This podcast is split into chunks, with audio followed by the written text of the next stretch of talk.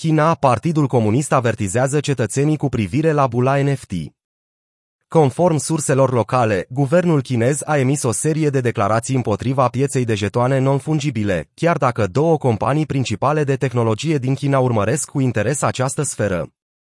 Avertismentele au fost emise inițial de Securities Times, o publicație de știri care acționează pe post de purtător de cuvânt al Partidului Comunist Chinez și au fost preluate și raportate mai departe de South Morning China Post.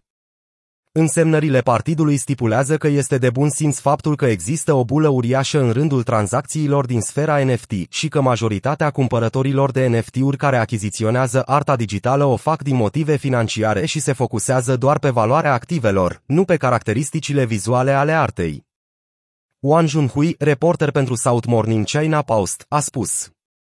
Odată ce entuziasmul investitorilor se dispersează și hype-ul trece, valoarea acestor NFT-uri bizare se va scufunda total.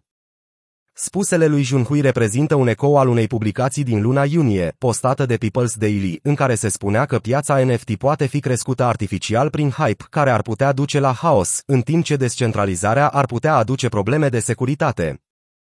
Cu câteva luni în urmă, guvernul chinez a livrat o serie de legi care au obliterat operațiunile miniere din țară într-o acțiune deliberată de a interzice orice fel de activitate cu privire la criptomonede pe teritoriul Chinei.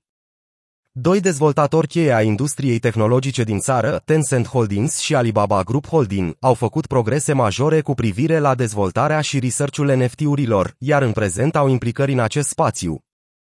Luna trecută, Tencent a lansat Huanhe, o platformă de tranzacționare pentru NFT-uri, cu obiectivul de a integra jetoanele non-fungibile și în QQ Music, platforma de streaming pentru muzică.